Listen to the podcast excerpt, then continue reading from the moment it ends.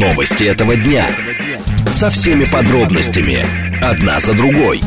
Объективно, кратко, содержательно. Поток. Успеем сказать главное. Программа предназначена для лиц старше 16 лет. 16.06, столица, радиостанция «Говорит Москва». Мы продолжаем. У микрофона Евгения Волгина. Это программа «Поток». Еще порцию тем мы для вас а, подготовили. Координаты эфира смски плюс семь девять два пять восемь восемь восемь восемь девять четыре восемь. Телеграмм для сообщений «Говорит и Москобот». Смотреть можно в YouTube-канале «Говорит Москва». Стрим там продолжается. Сейчас давайте посмотрим, что у нас с движением. В движении. Движение по-прежнему в городе пятибальное, а, не в смысле хорошее, а в смысле пробочное. А, есть э, основные затруднения юго-восток МКАД, будьте внимательны, здесь и внешние, и внутренние стороны стоят, юг тоже внешняя сторона преимущественно стоит. А, подъезды по внутренней стороне к Волоколамке, Новой Риге а, и Ленинградке, тут вам придется какое-то время постоять. Третье транспортное кольцо едет везде плохо, кроме Лефортовского тоннеля. Вот этот участок от шоссе энтузиастов до Сокольнического вала вообще прекрасно. Летите в обе стороны. А, Садовое кольцо туго везде, бульварное кольцо в районе Покровского бульвара особенно туго. Далее более-менее поедете. Слушать. Думать. Знать. Говорит Москва. 94 и 8 FM. эм. Поток. Новости этого дня. А, В ответ на изъятие или ограничение прав на российское имущество за рубежом Россия вводит временное управление российскими активами, принадлежащими лицам из недружественных стран. Это указ, который подписал Владимир Путин. Армения обратится, обратилась уже в суд ООН из-за остановки Азербайджаном КПП в Лачинском коридоре. Пожары потушены в пяти поселках Свердловской области. Число сгоревших строений там увеличилось до 195. Причиной пожара стало сжигание опилок на лесопилке. В Карачаево-Черкесии арестовали семерых э, человек за пропаганду запрещенного АУЕ. Будем говорить о том, как бороться с такой пропагандой. А, И, в общем-то, призываю вас тоже звонить э, в эфир и делиться своим мнением на все темы. Поток. Успеем сказать главное. Итак, в ответ на изъятие или ограничение прав на российское имущество за рубежом Россия будет вводить временное управление российскими активами, принадлежащими лицам из недружественных стран. Указ президента от 25 апреля подписан. В преамбуле документа говорится, что указ обусловлен необходимостью принятия безотлагательных мер в ответ на незаконные действия США и других стран, направленные на лишение или ограничение прав собственности России, ее компаний и граждан. Согласно указу, в случае лишения России или российских юридических физических лиц права собственности на имущество, находящееся на территориях недружественных стран, либо возникновение угрозы такого лишения, угроза национальной, экономической, энергетической или иным видам безопасности, ее обороноспособности вводится временное управление в отношении в качестве временного управляющего определено Росимущество, но президентом России может быть определено в качестве временного управляющее иное лицо. Он осуществляет полномочия собственника движимого и недвижимого имущества, ценных бумаг, долей в уставном капитале российского юридического лица, имущественных прав и так далее. Александр Аршавский с нами, кандидат экономических наук и доцент. Александр Юрьевич, здравствуйте. Здравствуйте. Скажите, пожалуйста, а не было ли промедления в этом решении? Ну, вообще, вы знаете, еще в прошлом году, весной прошлого года, в Госдуму был внесен проект закона о внешнем управлении. Так. Но он прошел только первое чтение и так, и завис. Мгм. Вот. э, В принципе, все то, что в, коро- в кратком виде изложено в указе президента, все это более расширено в данном в этом проекте закона было указано. Почему Государственная Дума не принимала окончательно этот закон, не знаю. Ну и насколько преждевременно или наоборот запоздало, э, тут тоже ничего сказать не могу. Ведь смысл в чем? Что в отношении этих двух компаний, Юнипро и Фортум, э, обременены только акции, которые принадлежат иностранным компаниям. Так. Больше ничего. То есть это ограничение на распоряжение акциями, то есть иностранные компании не могут их продавать. Э, То, что акции переданы э, в управление, не в собственность, а в управление Росимущества, означает, что право голоса по этим акциям переходит. То есть э, полномочия владельцев акций будет теперь осуществлять э, Росимущество э, без права распоряжения этими акциями. То есть, ну, как бы в доверительное управление. И что Они это получат- дает, самое главное? Это не какое-то, получается, половинчатое решение? не половинчатая. Нет? Нет, э, так как э, все-таки этим иностранным компаниям принадлежит более 50% акций э, соответственных российских компаний, то теперь э, назначение органов управления, то есть назначение выборы в состав совета директоров, назначение генерального директора, определение стратегии развития компании. Все это будет теперь в компетенции Роскомимущества. Ну и, соответственно, что с этим можно сделать? Это просто фактически блокирует деятельность этих компаний на территории России или влияет на их деятельность там, э, в, в других странах, где они находятся? Э, это, ну, как бы точнее mm. сказать, да. на деятельность российских компаний это никак не влияет. Нет, на деятельность это... как раз вот этих компаний, в отношении которых вводится вот это управление внешнее. А они уже списали все это как убытки еще в прошлом году. А, ну хорошо. Юнипро, Юнипро да. Э, по итогам 9, 9 месяцев прошлого года, ну, по крайней мере, я еще не читал их отчет за, за 22 год полностью, угу. они уже около 2 миллиардов списали э, как обесценение активов в России. Так. Э, Фортум э, указывает уже в своей финансовой отчетности свою выручку без э, дивизиона российского. То есть они уже это но у ряда людей, Александр Юрьевич, я понимаю, да, что они, в общем, это списали, перевернули страницу, и, а, но при этом возникают вопросы, и у людей они рождаются. Вот, э, например, где доля British Petroleum в Роснефти, где доля Exxon и Shell в сахалинских проектах, доля итальянцев, француз, с французов, доля Каргил в зерновом терминале, Луи Дрейфус и так далее. Получается, что эти компании совершенно спокойно ушли, забрали с собой, не знаю, элеваторы и все на свете, и мы даже им э, помогли деньги забрать, которые они здесь э, вкладывали. И спустя год мы принимаем вот такое решение? А, ну, во-первых, давайте так, то что э, эти две компании, российские, Юнипро и Фортум, да. они владеют крити- э, критически важной инфраструктурой. Это так. одни из крупнейших владельцев крупнейших теплоэлектростанций в России. Совокупная их мощность около 15, 15 тысяч киловатт, э, мегаватт. Угу. Причем это стратегически важные э, теплоэлектростанции. И э, видно, э, никто не рискнул, скажем так, приобретать эти активы. Так. То есть приобретать э, у, у иностранных владельцев никто в России не рискнул в силу угу. каких-то причин. То есть покупателя на них не было. Юнипро еще в прошлом году писала, что оно пытается найти покупателя на российские активы, но, видно, не нашла. Тем более, что они публиковали, что это достаточно трудно, что постоянно меняются условия и так далее и тому подобное. А, Александр Юрьевич, а получается, я правильно понимаю, что, а, ну, как бы по логике вот этого указа президентского, что если прекратится изъятие или ограничение прав на российское имущество за рубежом, Россия будет отказываться от временного управления российскими активами, принадлежащими лицам из недружественных стран? Ну, из указа, да, это следует, потому что это мера зеркальные ответы. Действительно, я, если вот так подходить, угу. э, как с момента недружественные страны приняли решение да. Да, о обременении российских активов за рубежом, конечно, как зеркальная мера, она должна была вводиться сразу. Ребята, вы с нами так, и мы с вами. Конечно. Так. Но, наверное, все-таки какие-то другие мотивы превалировали в то время. Ну, Это... а когда на, угу. начал, понимаете, начался массовый уход. Когда одна-две компании, ну, вспомните, полгода, ну, в первом полугодии 2022 года многие компании говорили об остановке своей деятельности, но реальных мер пока не принимали. Им надо было дождаться там оценки, аудита, процесс-то длительный.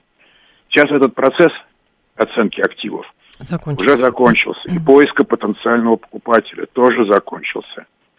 И, ну, как пишут некоторые средства массовой информации, выстроилась очередь за разрешениями правительственную комиссию. Да, Александр Юрьевич, но здесь-то большая проблема. Помните статью в Блумберге по поводу ухода Шелла? Не так давно. И как-то это совпало с тем, что с российским рублем происходит. Я понимаю, Ой. может быть, это инсинуации Блумберга, вот, или какая-то информационная манипуляция. Но подозрений не вызывать это не может. То, ага. на каких условиях они могут уходить, и вот эти вот э, договоры, которые подписываются с правом э, переуступки, там, э, с правом возвращения, точнее, там, через некоторое время, например, обратного выкупа, я имею в виду. Да, этих уже договоров нет, это все в прошлом, так же, как нет договоров за один рубль или за один да. доллар. С этой практикой уже покончено. Кто-то кто успел воспользоваться пробелами в нашем текущем законодательстве. Ага.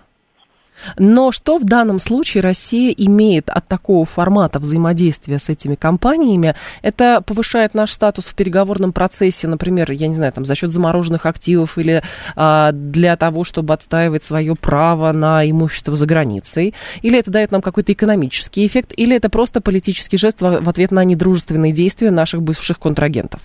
Ну, я думаю, э, все, что вы перечислили, за исключением экономической какой-то подоплеки, Угу. Это и усиление позиций в переговорах.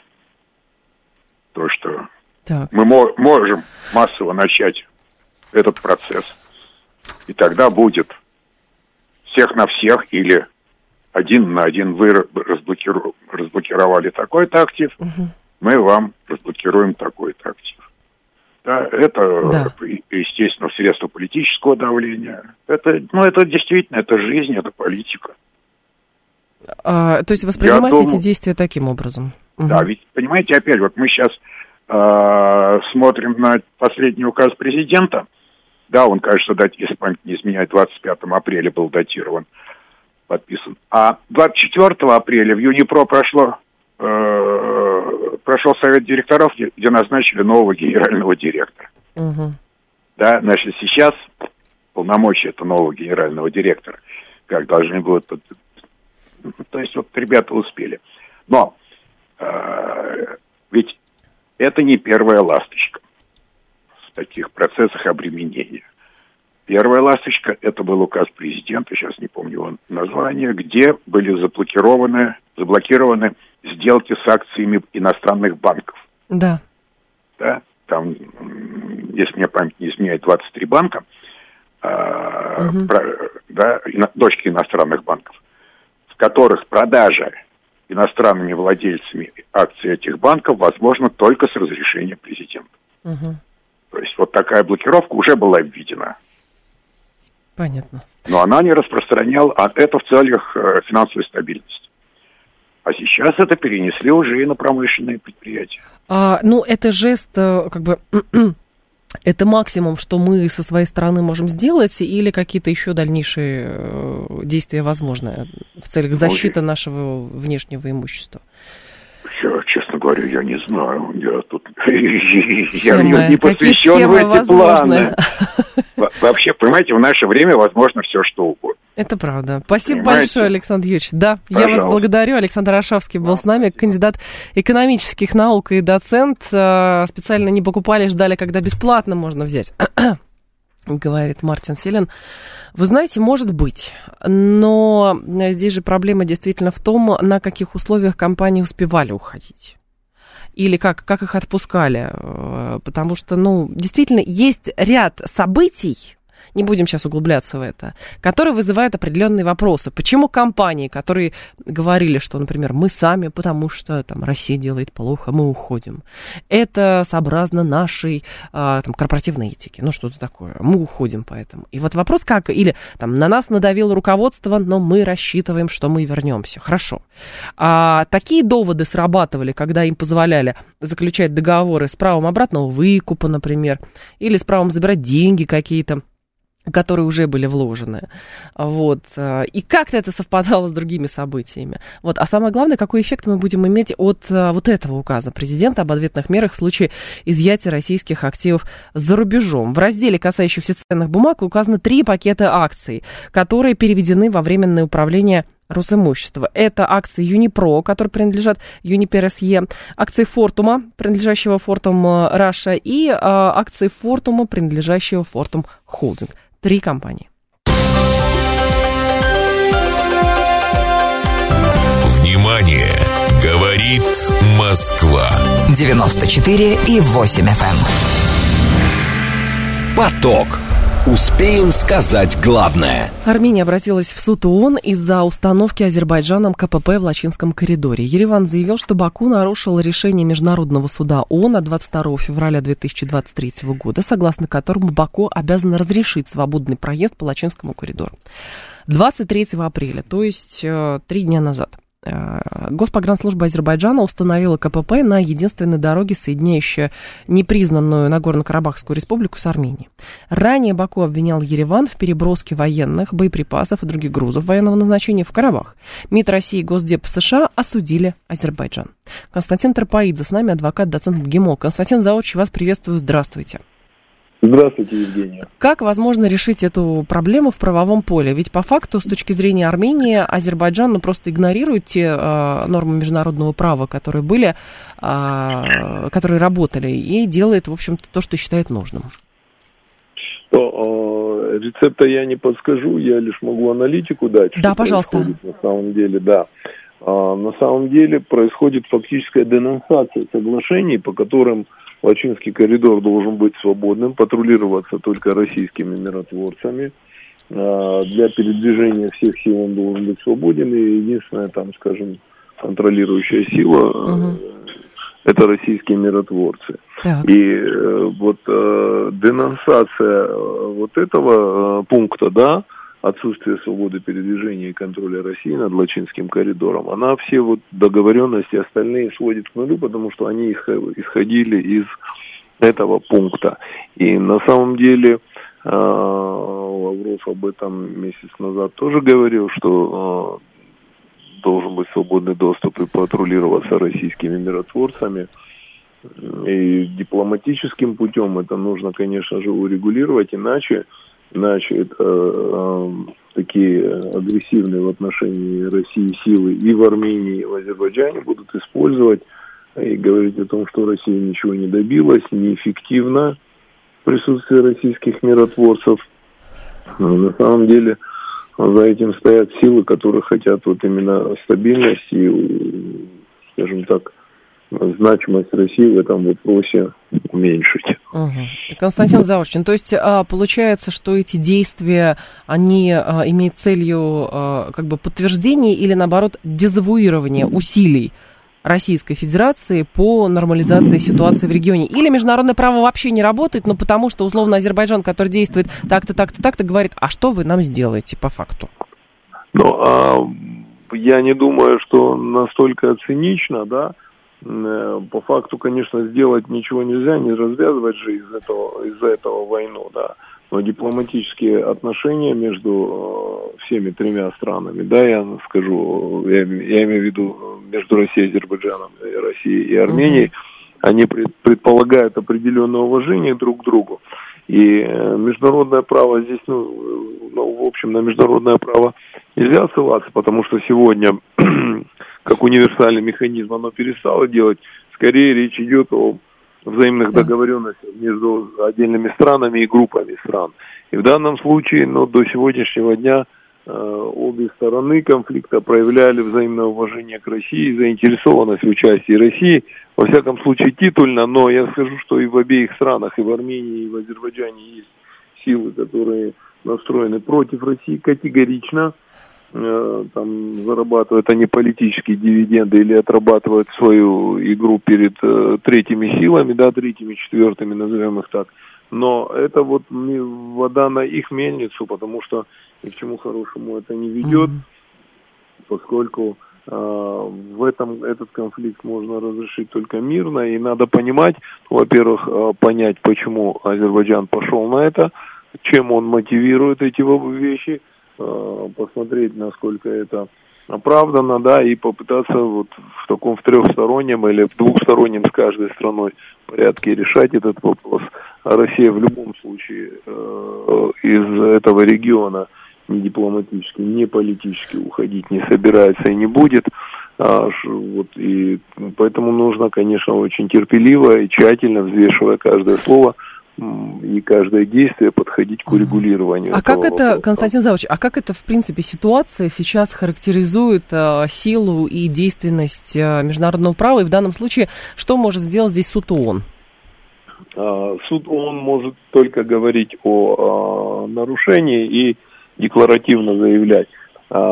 Суд он может быть использован теми же Соединенными Штатами, допустим, для введения других миротворцев, сказать, что туда нужно белые каски, но мы помним с вами, что протокольные белые каски – их действия зависели от того, какие силы преобладали среди них. Uh-huh. Не думаю, что они наведут порядок в регионе. Это всего лишь будет, скажем так, такая подножка России. Я не думаю, что он направит туда миротворцев. Тем не менее, вот такая спекуляция после вот этих действий будет, я уже сказал, однозначно с обеих сторон. Однозначно реакционеры с той и с другой стороны начнут говорить о том, что нужно переходить к боевым действиям или там, простите, uh-huh. или искать другую силу, но не Россию. А это, конечно же, наивное заявление, потому что с учетом стратегического геополитического положения и стран, окружающих этот регион, кроме как Россия, никто не может э, даже титульно и физически в этом участвовать. Конечно, претендуют тут и турки, и, может быть, Иран на участие в этом конфликте, но ни те, ни другие не будут брать на себя ответственность, тем более сейчас, э, в преддверии политических выборов, в Турции президентских выборов и международной изоляции Ирана. Иран точно не захочет портить отношения с Россией, но а, я повторюсь, а, на крепость попробуют, на зубов попробуют. Я думаю, что это такое усилиями наших дипломатов, надеюсь, это будет проходная ситуация. Что касается общего, общей, скажем так, дискредитации международного права, но тут, что тут повторять? Страны гегемоны, да, или страна гегемон давно показала всем, что международное право работает тогда, когда не работает принцип «кто сильный, тот и прав». Да? Для друзей все, для врагов закон. Вот по такому принципу, к сожалению, э, дезавуировали полностью международное право. Где-то оно еще работает, но все больше и больше а, африканские страны, э, страны БРИКС заявляют о том, некоторые выходят вот из соглашений международных, поскольку они не работают. И все больше раздается, все больше раздается голосов о том, что нужна новая какая-то формула. Я тоже не сторонник этого. Ну, я имею в виду, что кроме ООН нужно использовать до конца этот механизм и работать с тем, что есть, пока нет другой рабочей формулы, потому что как только перестанет хотя бы титульно существовать ООН, или если вдруг он перестанет, то большое количество конфликтов, которые э, ну, старались э, страны, как говорится, сохранять лицо и не возобновлять их, неминуемо будет новая эскалация этих конфликтов. Понятно. Спасибо большое, Константин Заурч. Я вас благодарю. Константин Тропоидзе был с нами, адвокат и доцент МГИМО. Здесь, конечно, очередной вызов международному праву. А другое дело, ну, правда, что на самом деле, если пошире попробовать посмотреть, что же на самом деле там происходит. Ну, то есть, с точки зрения того, что там Азербайджан говорит, мы считаем, что Карабах это там наша территория, поэтому мы делаем все, что хотим, а, ну, потому что по факту, например, миротворцы, они не могут там при, применять никакую силу. Они этого делать не могут. Призывы Армении к тому, что Россия должна что-то там сделать, а, миротворцы должны что-то там сделать, не выглядит ли это как, ну, некая провокация, а, с целью потом э, обличить Российскую Федерацию и сказать, вот видите, она-то ничего не может. Хотя прекрасно понятно, прекрасно все понимают, что в задачи миротворцев не входит вооруженное решение этого вопроса, с учетом того, что миротворцы это третья страна. Она не может никак не влиять на Армению, она не может никак влиять на Азербайджан. Азербайджан понимает, что, а, ну, по сути, сопротивления, наверное, может никакого не встретить. А вот, поэтому действует сообразно ну, своей доктрине внешнеполитической. А мы знаем, что сегодня Путин говорил с Пашиняном. Ситуацию в Карабахе они обсуждали. А вот, военные юристы, насколько я понимаю, и российские, и азербайджанские, кстати, эту ситуацию э, обсуждают. Пока никаких, э, кроме протокольных заявлений, не сделано. Поэтому в какой-то момент они наверняка появятся. Новости этого дня. Со всеми подробностями. Одна за другой. Объективно, кратко, содержательно. Поток. Успеем сказать главное. 16.35, столица, радиостанция «Говорит Москва». Мы с вами продолжаем. Несколько ваших сообщений. Там история про новую дорогу мимо Лачинского коридора. Что там известно? Ничего пока не известно.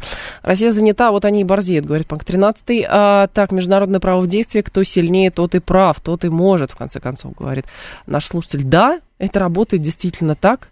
Вопрос, конечно, а, в том, что там есть сразу несколько целей.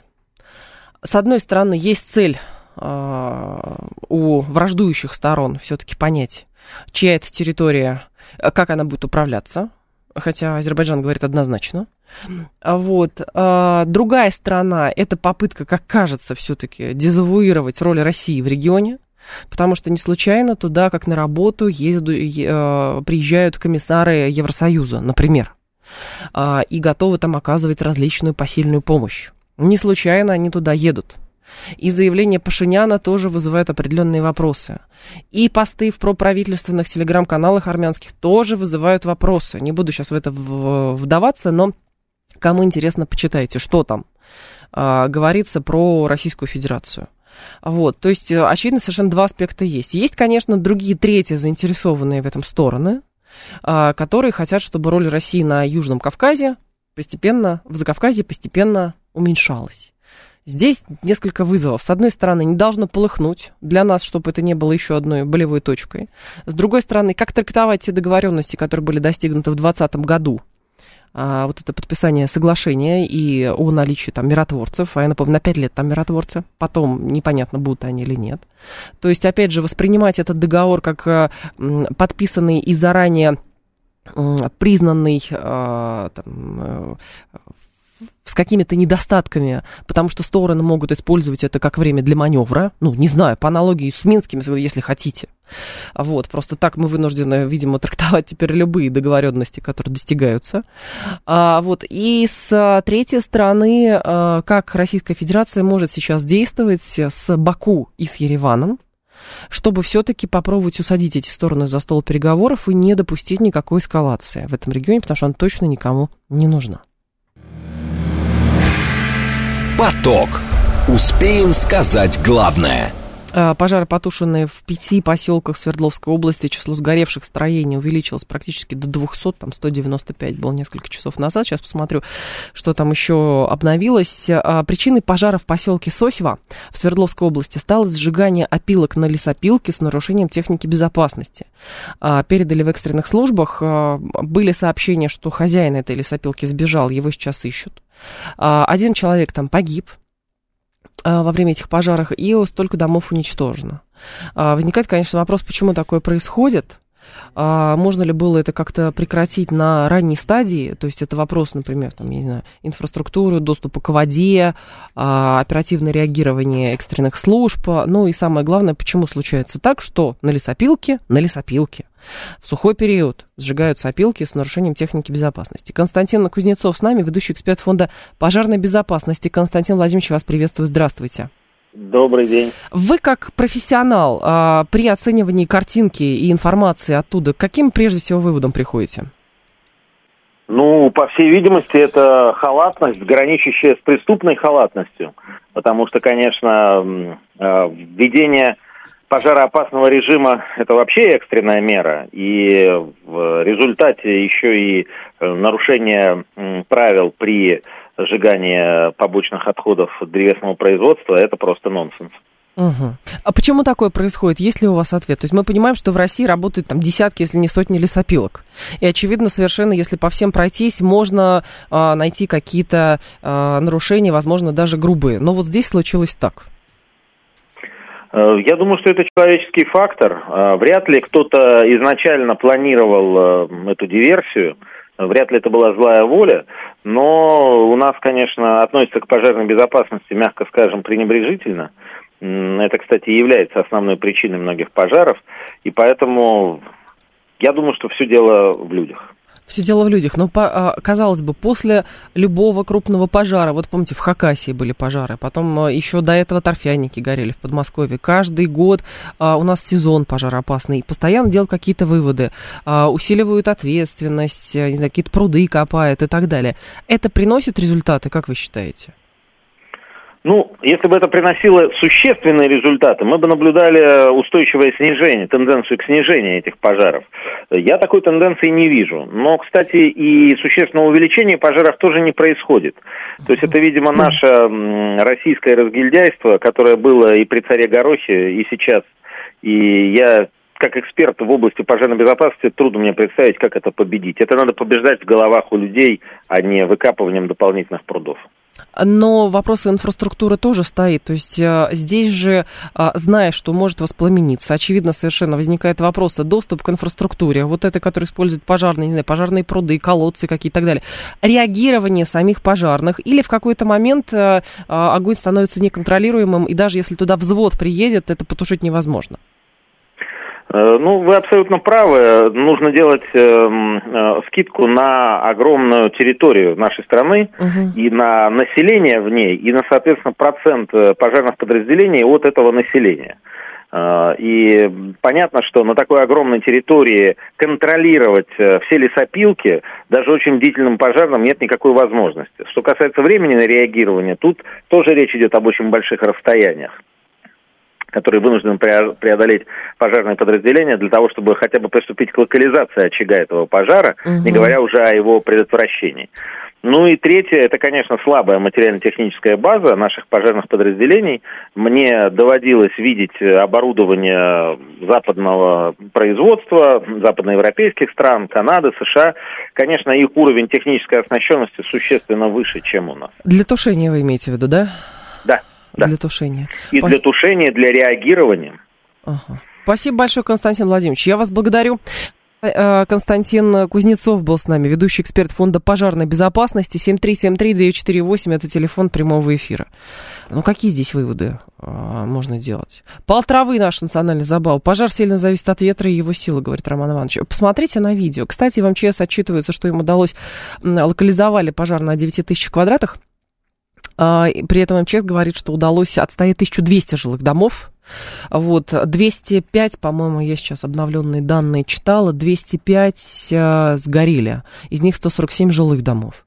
Вот, возбуждены уголовные дела. А, слушатель говорит, тут боишься окурок выкинуть, а там опилки жгут. Да, это выглядит странно. Жечь опилки на лесопилке в сухую погоду, а, ну, это странно, правда. Сколько мы с вами говорили о том, какие причины вот этих вот глобальных а, больших пожаров каждый год.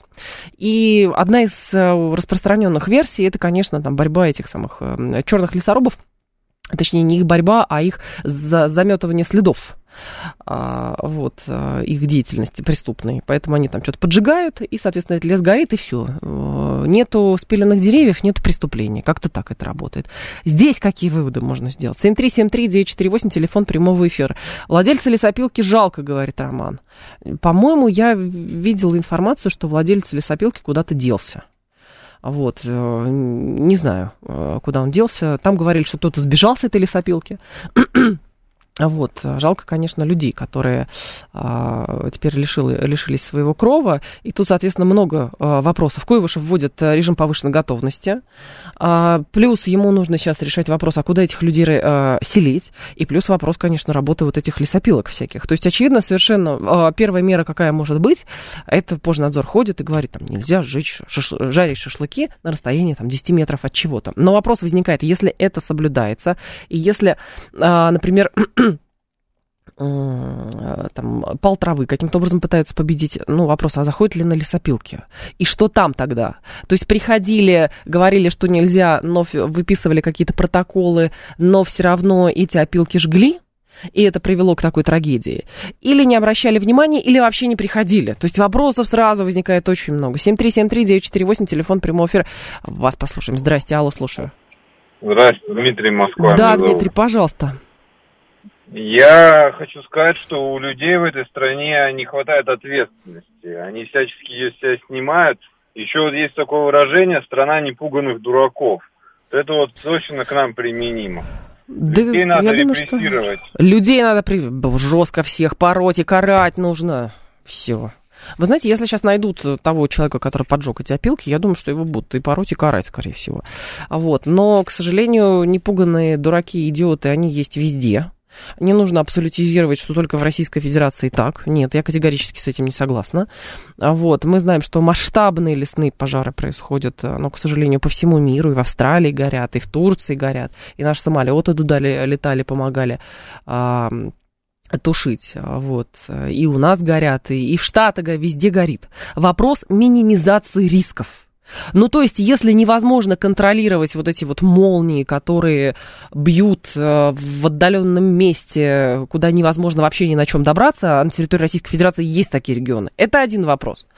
А другое дело, когда горит в населенном пункте, где подожгли опилки, еще раз, опилки подожгли, и это невозможно никак остановить, проконтролировать, и в итоге 150 домов э, без... Все, они стерты с лица земли, это, конечно, большие вопросы вызывает. Предлагаю закупить западное оборудование, скопировать, начать производить, получить прибыль за счет госзаказа. А камера лесник это для лесов, говорит Панк 13. Камера и лесник. Один лесник на сколько? А, то есть, насколько я понимаю, у нас а, камера-то можно везде поставить, но у нас а, большая часть страны лесами покрыта. А вот, где вы поставите эти камеры, и самое главное, как работать с этими лесниками, потому что мы знаем, что есть проблема, когда лесники ходят, а, значит, его все знают, или ну, егеря все ходят, его тоже знают, вот, он, например, видит каких-то преступников, которые, например, пилят лес, ну, вот пилят они лес, и ему говорят, ты, батя, иди дальше, а то здесь и останешься, вот, или на тебе денег, вот, и иди дальше с Богом. Ну, как-то так. И вопрос, конечно, как этот э, лесник будет поступать. Понимаете, и тут тоже человека, в общем-то, можно понять. А, Другое дело, а, соответственно, как это наладить, как эту систему наладить и масштабировать на всю страну. Даже начиная просто с лесопилок. Просто начиная с лесопилок. Ну, как выясняется. 7373948. Поэтому что мы говорим с вами про сухие вот эти вот, про вот эти молнии, которые без дождя возникают и а, палят э, этот лес. Это другой разговор. Здрасте. Вот показывают э, сюжеты по телевизору, люди разводят костры. Не Так. покупайте мангал, а прям на земле костры разводят. И Ага. э, надзирающие органы э, подходят, они еще артачатся с ними, огрызаются. Вот, то есть у нас это вообще просто какой-то Что? всенародные, так сказать, э, не знаю. Ну, не, все такие, но просто... Не все такие. Это есть такое, да, проблема. И что с этим делать? Хватит списывать лесные пожары на мифический пал травы. Неужели непонятно, что в России работают диверсанты? Местные сами себя сжигать не станут, говорит Юстус. А вы знаете, пал травы – это сельскохозяйственный прием. Поэтому лю- люди этим занимаются просто потому, что там нужно сажать новый урожай. Вот, это довольно распространенная была техника. Другое дело, что это нужно делать, если это делать, если вынуждены делать, нужно делать грамотно, какие-то траншеи рыть, там еще что-то делать. А вот, а заградительные какие-то э, сооружения организовывать, чтобы это, не дай бог, на дома не перегрев. В определенную погоду это нужно делать. Это один разговор. Вот. Но в итоге правда получается, что нужна профилактика. То есть наказывать тех, кто э, жжет костры и, например, их за собой никак не убирает. Вот, и оставляет, та- так- такие тоже есть. Окурки выбрасывают в лесу, тоже такое случается. Но другое дело, как работать с теми, кто занимается промышленным каким-то производством в лесах. Вот что с ними нужно делать, чтобы объективно не случалось то, что случилось в этом поселке. Очевидно совершенно, что это большой сейчас политический вызов для губернатора, точно совершенно. Какие выводы будут сделаны, я думаю, что в ближайшее время узнаем.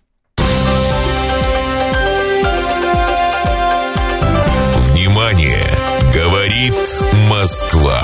94 и 8 FM. Поток. Успеем сказать главное. А, В Карачаево-Черкесии арестовали семерых человек за пропаганду запрещенного АУЕ. А, Участники экстремистской организации с помощью дронов доставляли в колонии мобильные телефоны. Как сообщили в МВД, при обысках у подозреваемых нашли свертки с гаджетами, зарядными устройствами, сим-картами, а, подготовленные для передачи заключенным. В августе 2020 года, напомню, Верховный суд признал субкультуру, которую СМИ описывают как арестантское уголовное единство, экстремистской организации в УК за участие в ней предусмотрено лишение свободы максимальной санкция 12 лет колонии. Андрей Князев с нами, председатель Московской коллегии адвокатов. Андрей Геннадьевич, здравствуйте. Да, здравствуйте. В данном случае, конечно, интересует не сам а, способ доставки запрещенных предметов в колонию, как а, задействование и акци- акцентирование, насколько я поняла, у силовых структур на том, что этим занимались люди, которые причисляют себя к АУЕ. У нас два, три года уже эта организация считается, это движение запрещенное экстремистское. Возникает вопрос, удается ли через Уголовный кодекс бороться с распространением этой, э, как сказать, этого движения субкультуры?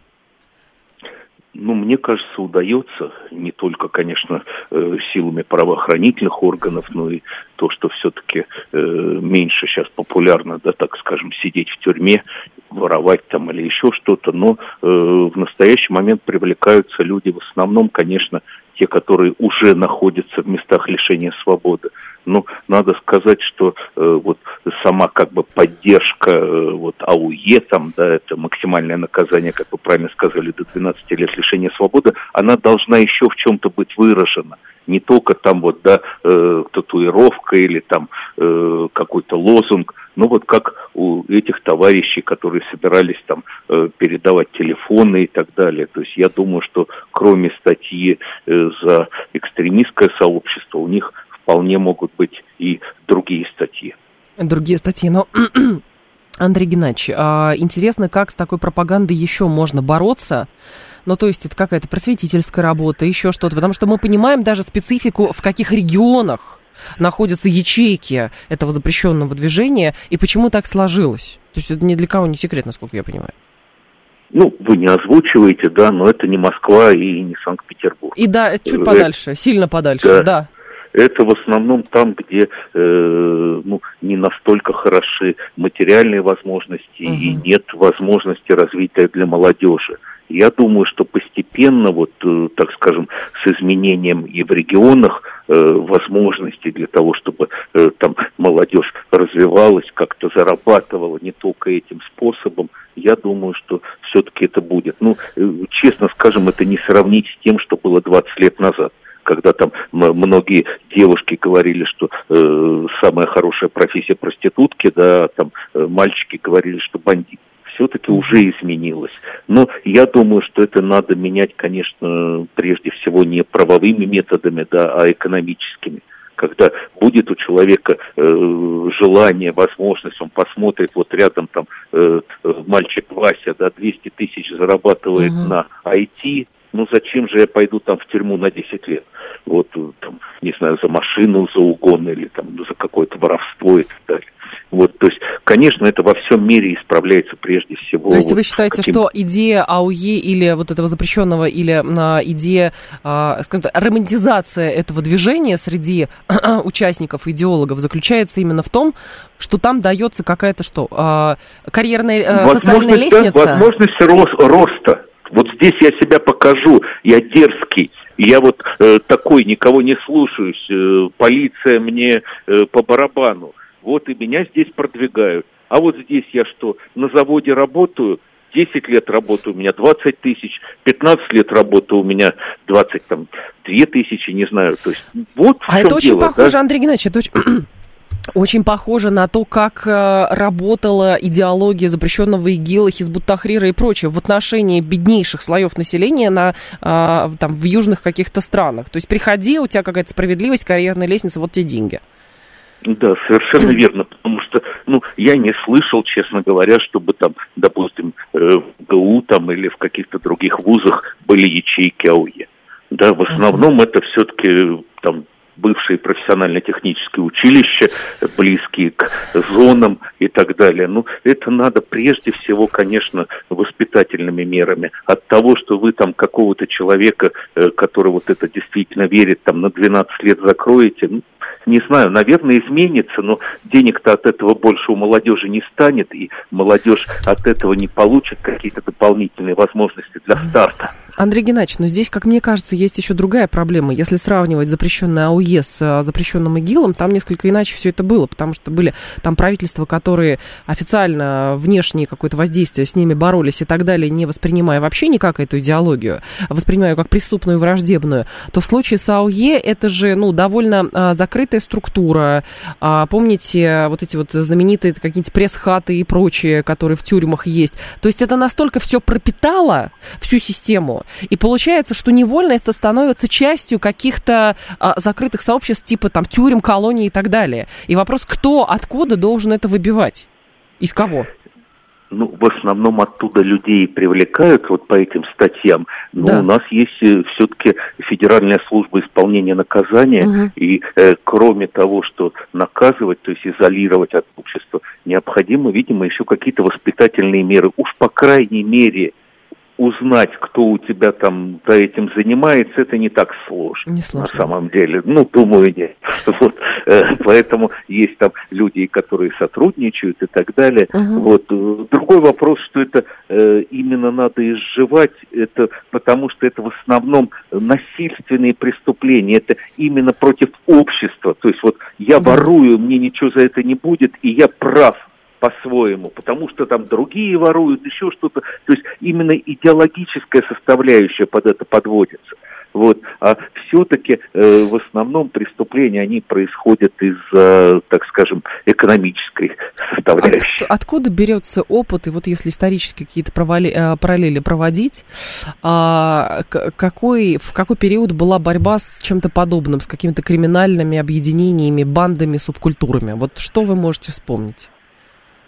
Ну, я могу вспомнить только из нашей истории, то это была борьба, наверное, не э, правоохранительных органов, а это борьба была между, э, так скажем, э, криминальными элементами, так называемые сучьи войны. Это когда люди, э, уголовники, вернувшиеся Мгм. с войны, вот, опять поступили там э, неправильно и попали в места лишения свободы, и были так называемые там презираемые или э, с другими вот, э, которые Понятно. воры сидели, да, там всю, всю Великую Отечественную войну и там не брали в руки автомат там Мгм. и так далее. Вот, вот эти войны были, и, кстати, между прочим, в них победили те, кто служил. Вот. Поэтому, вот, а в настоящий момент, мне кажется, это неправильно отдавать это на откуп там, да, каким-то э, криминальным структурам. Необходимо, может быть, действительно там э, больше обращать внимание именно э, не только на изоляцию, но и на какие-то возможные, э, ну, возможные какие-то старты после того, как человек вышел из мест заключения. Потому что, ну, что греха таить, там человек судимый, он не может никуда устроиться, даже там в магазин. Вот у меня рядом магазин «Пятерочка», парень хороший там перебирал э, овощи, и, и потом его не стало. Я говорю, а что такое? Он говорит, вот судим он за хулиганство, мы его уволили. Ну а куда ему идти тогда? То есть тут тоже такой вопрос, это все-таки, мне кажется, и э, в государственном плане важен. А Не Вагнер может вот перековать этих запрещать. людей, как вы думаете?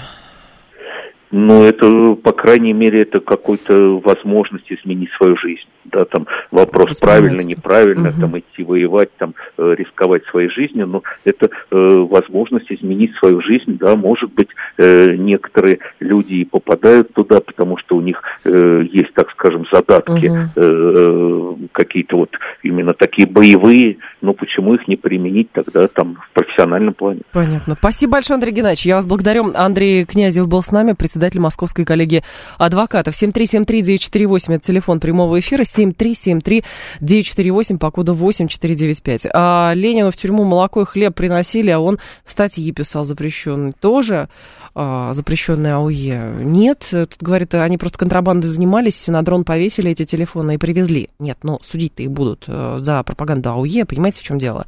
Вот, то есть движение это существует, очевидно. И более того, если существует это движение экстремистское, с которым пытаются бороться, то есть оно в какие-то ячейки сбивается, это какая-то сетевая структура, которая, в частности, помогает арестантам и сидельцам в местах а, лишения свободы.